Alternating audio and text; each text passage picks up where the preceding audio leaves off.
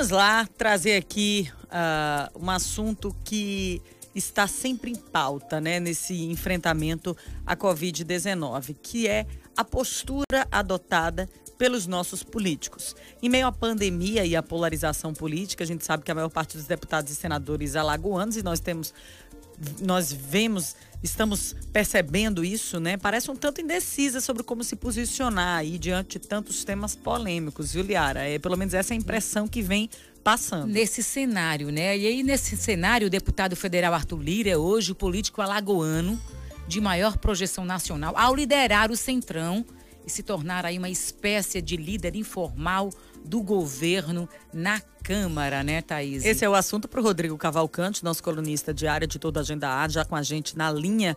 Rodrigo, Conta pra gente aí, fala pra gente na tua análise, na tua opinião, como é que a bancada lagoana em Brasília deveria se comportar hein, em meio a essa maior crise de saúde e política da história recente do nosso país. Bom dia. Bom dia, Thaís, bom dia, Liara, bom dia aos nossos ouvintes. Pois é, olha, não tem para ninguém, né? A gente, nem senadores, um ex-presidente como Fernando Collor, nem um ex-ministro e ex-presidente do Senado, Renan Calheiros, nem mesmo aí um representante da nova geração, né, cheio de expectativas, o Rodrigo Cunha, em meio a essa maior crise da saúde pública e da história recente da política brasileira, o político alagoano de maior projeção nacional é hoje o deputado federal Arthur César Pereira de Lira, o Arthur Lira, que foi reeleito em 2008 pela terceira vez pelo PP, o Partido Progressista, né? E é curioso ver por que, que isso acontece, né? Alagoas sempre projetando né, um especialista em política de bastidores na, no Congresso Nacional. Primeiro a gente tem que lembrar o seguinte, né? O Partido Progressista, que hoje o Arthur Lira é, faz parte, é o partido do qual o presidente Jair Bolsonaro foi filiado por mais de 10 anos. Bolsonaro entrou lá em 2005 no PP, o Bolsonaro é um veterano do Congresso, né? Desde foi eleito deputado federal, acho que em 91 pela primeira vez. Então, é uma daquelas pessoas que conhece esse tempo, sempre esteve lá perto. E quando o Arthur Lira foi eleito em 2009, chegou em Brasília em 2010, encontrou, né, entre seus colegas de partido da Câmara, esse deputado mais experiente e veterano, que tinha quase já 20 anos de Câmara dos Deputados, o presidente Jair Bolsonaro, né? E aí vocês sabem, meninas, ali meio àquele clima árido e seco dos cerrados de Brasília, né? Os dois convivendo no mesmo partido por mais, conviveram no mesmo partido por mais de seis anos, até o Bolsonaro sair do PP e ser candidato, pré-candidato, na verdade, a presidente pelo PSC e depois foi candidato a presidente vencedor pelo PSL. Só para a gente ter uma noção aí de como o sistema partidário brasileiro não está valendo grande coisa, o nosso atual presidente passou por nada menos que oito partidos até sair agora do PSL e está definitivamente sem partido, né? E, então, natural que em meio a essa pandemia, um pandemônio político, um velho colega de congresso do Jair Bolsonaro, o Arthur Líria, aproveite para se cacifar, né, como um nome forte da Câmara, mobilizando ali os vários partidos do chamado Centrão para servir aí de negociação de uma base de apoio ao Jair Bolsonaro. As pessoas, ah, não, mas o Arthur Lira, o Arthur Lira que foi citado na Lava Jato, o Arthur Lira ele está errado, é, como é que ela coisa. Tem, gente, o Arthur Lira, na verdade, como um bom político de bastidores, filho do Benedito Lira, está fazendo o trabalho dele, quer dizer, que é o quê? Se aproveita da fraqueza, como todo bom político de bastidores sabe disso, da fraqueza das lideranças nacionais para aumentar seu poder. Em Alagoas ele tá, consegue também se destacar ainda mais, porque, como eu citei, a gente está numa situação muito diferente. Né? Vocês perguntaram aí sobre a avaliação da nossa bancada. A nossa bancada, na verdade, hoje está, né, tanto no Senado como na Câmara, na maioria, um tanto hesitante.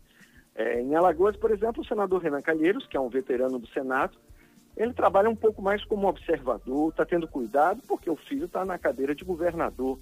Né? E ele não pode, é, nesse momento, primeiro ele tem que ter uma noção do time político, desde que ele perdeu a eleição para o Senado, e ele não pode querer também, não vai atrapalhar os projetos do filho no governo, até porque alguns desses projetos a gente citou ontem um, por exemplo, que é super importante, que é o projeto de concessão de saneamento, foi desenvolvido pelo governo junto com o BNDES. Né? E o governo federal quer transformar isso em modelo né, federal. Então, assim, o Renan está ali um pouco é, distante. O Fernando Collor, que é o nosso ex-presidente, toda vez que a gente tem uma crise como essa, o Collor volta à mídia nacional como uma espécie de terapeuta, conselheiro, é quase um coaching de presidência em vias de impeachment, né? Porque aí ele vai lá conciliar os líderes, diz, olha, eu errei naquela época, ele agora com 30 anos aí de atraso, pediu desculpas pela, é, pela tomada da poupança de parte dos brasileiros explicando aquela situação, mas ele, obviamente, como um, um ex-presidente que caiu com impeachment, ele se torna chamado pela mídia para avaliar a situação, relação com o Congresso e vira isso. E o senador Rodrigo Cunha, né, que é, vamos dizer assim, a grande expectativa e geração dessa nova geração, ele também parece um pouco dividido, porque o Cunha, ele tem essa coisa de ter sido eleito em Alagoas, tanto por um eleitorado de direita, de centro, um pedaço da centro-esquerda, que vê nele uma pessoa né, decente, bem intencionada, e aí o, o, senador parece ter medo de desagradar uma parte. Né? A gente está no momento, no momento de polarização e as pessoas ficam com medo de se posicionar de forma mais aberta e mais contundente para de repente não perder uma parte do eleitorado. E aí, gente, aqui a gente tem falado isso aqui, é preciso cuidado. Porque, assim, a liderança política não exige ou não requer boas intenções apenas. Boas intenções em Brasília, coração puro em Brasília, é, no meio do jogo que é Brasília, pode, na verdade, se transformar é, em, em nação né? Porque liderança exige coragem. A política não é um jogo de ideias puras, gente. A política é uma disputa de interesses, ponto. E não é ruim que seja assim, é bom que a gente diga isso. Desde Maquiavel sabe-se isso, né? Isso muitas vezes é mal interpretado, mas as pessoas que ficam falando de boa intenção, quando tem muitas vezes que tomar às vezes decisões mais fortes, terminam não tomando, porque muitas vezes não entendem que é um papel de disputa de interesses. Agora, é claro que entre esses interesses existem interesses mais legítimos e outros interesses menos espúrios. Né? Menos espúrios, não, mais espúrios, menos legítimos. Né?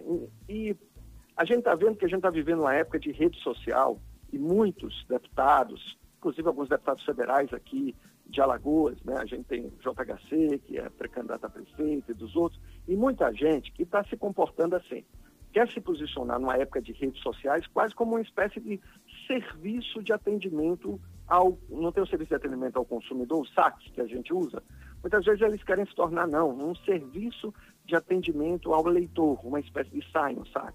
Com redes sociais, querendo ouvir, e aí quando sente uma pressão das redes sociais, age aqui, entra com aquilo. Gente, as redes sociais são, um, hoje, é um filtro importante, claro.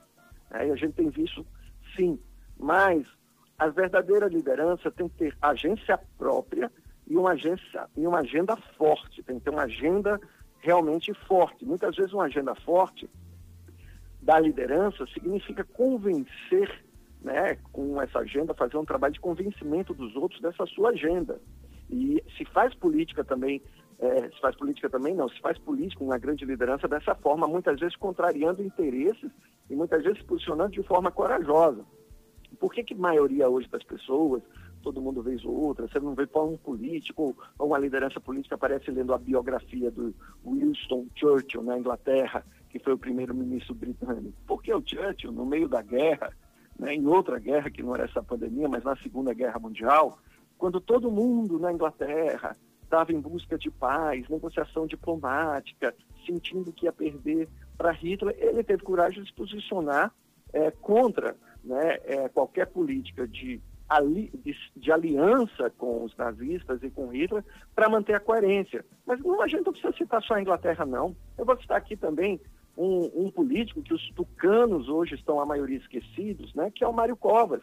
Mário Covas, que foi prefeito, governador de São Paulo, e várias vezes se posicionou cora com coragem em relação a momentos para manter o PSDB. Aqui em Alagoas mesmo, a gente tem um político que se destacou muito por isso, que foi o próprio Teotônio Vilela, né, que é inclusive o, né, o, o, pai do tucano Theo Vilela, filho. Mas o Theo Vilela, pai, é, de outras eras, quer dizer, há quem diga que foi principalmente no final ali, quando ele já estava com câncer, era de uma coragem assustadora. E foi essa coragem, naquele momento de reabertura, onde o Fernando Henrique Cardoso, o Franco Montoro, estava todo mundo titubeando, com medo de se posicionar. O Theo Vilela aparecia lá, o Teotônio Vilela, o senador, que tinha saído, entrado no PMDB para se posicionar em favor dos direitos humanos, se posicionar contra as prisões de trabalhadores no ABC, intermediava, conversava com os policiais militares no meio da barricada, se colocando à frente numa atitude muito corajosa, que na época muita gente ficava temerosa. Né? As cenas de documentário, tem um documentário né, do do Teotônio Vilela, que tem uma cena que aparece o FHC olhando com um certo temor o Franco e o Teotônio lá descendo o sarrafo é, no governo militar, nas formas como ele está fazendo. Não à toa que hoje o Teotônio Vilela é menestrel das Alagoas. Então, não há vácuo de poder, gente. Lideranças que não têm agenda forte e não têm coragem para se posicionar e não pagam o preço de escolher posições que muitas vezes vão desagradar parte do eleitorado, os seguidores das redes sociais, é, vão passar para a história de uma forma morna, a, a, é, vão passar para a forma como alguém que vai jogar pouco nos interesses. E aí, se as pessoas que são bem intencionadas se não se posicionam de uma forma mais corajosa, gente, a gente vai ter, de pois é, fato, é, a força do centrão, né? E Arthur Lira vai ser o grande político alagoano de projeção nacional, é o nosso hoje grande representante no Congresso. É, essa, gente, essa que... é a perspectiva, né? Já, tá, já tomou essa essa popularidade, né, junto ao presidente Jair Bolsonaro. É, e o que, que como você falou aí, encoraja, é tudo que o eleitor espera, né? Uma posição é. definida sobre esse Coragem momento. não é, né, Lia? É. Estouvamento. Né? A gente não. também precisa lembrar disso. Não é falta de coragem, não é falta de é, é, tomar uma posição apressada. Não, posição coragem, equilibrada. Muitas vezes é você saber que os seus valores vão desagradar uma parte do seu eleitorado que de repente está empolgado com outra ação. Mas quando você quer jogar para agradar o eleitorado o tempo todo, como um serviço de atendimento ao eleitor, ao consumidor, é você se pequena. Porque você está lá para liderar, você está para estar à frente do eleitorado e não para estar reboque de interesses do dia a dia, de fiscalização apenas com isso. Então, acho que está faltando Transparência. uma visão de desenvolvimento mais forte para Alagoas, é. né, para o estado de Alagoas, essas lideranças. Rodrigo, valeu mais uma vez, obrigada pela sua participação, nosso colunista diário aqui do Nova Manhã Maceió, editor do Agenda A. Amanhã a gente está de volta, Rodrigo, com outro tema. No momento, análise todo seu. valeu. Beijão, meninas. Até, até amanhã. amanhã. Beijão. Coragem tchau, tchau. para os nossos representantes. Coragem. tchau, tchau.